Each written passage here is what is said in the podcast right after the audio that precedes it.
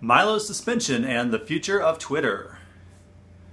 The suspension of Milo Yiannopoulos from Twitter in 2016, followed by the same for many others on the alt right, often without explanation but apparently related to tone or topical content, have led some to suggest that the future of Twitter as a leading social platform is in question.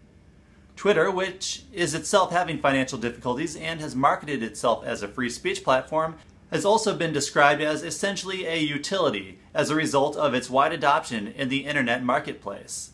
However, if it cannot fulfill its end of the bargain by allowing access to those who would try to use their freedom of speech, Twitter's moral claims and its relevance may seem to fade. Meanwhile, new competitor Gab has taken up the flag for free speech. Compounding the issue is Twitter's more recent turn toward censoring out large categories of content and encouraging exacerbated media bubbles among its usership. Some have suggested these changes have effectively caused Twitter to no longer work properly for its users. Will Twitter be replaced?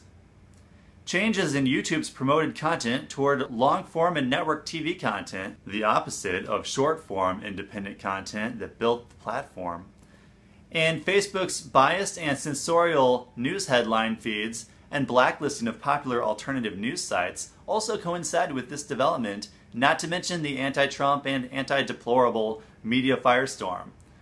Will the big three of social media get their comeuppance? We'll link to the article from Breitbart on Milo being suspended from Twitter at MediaBlitzPublicity.com. And thanks for watching.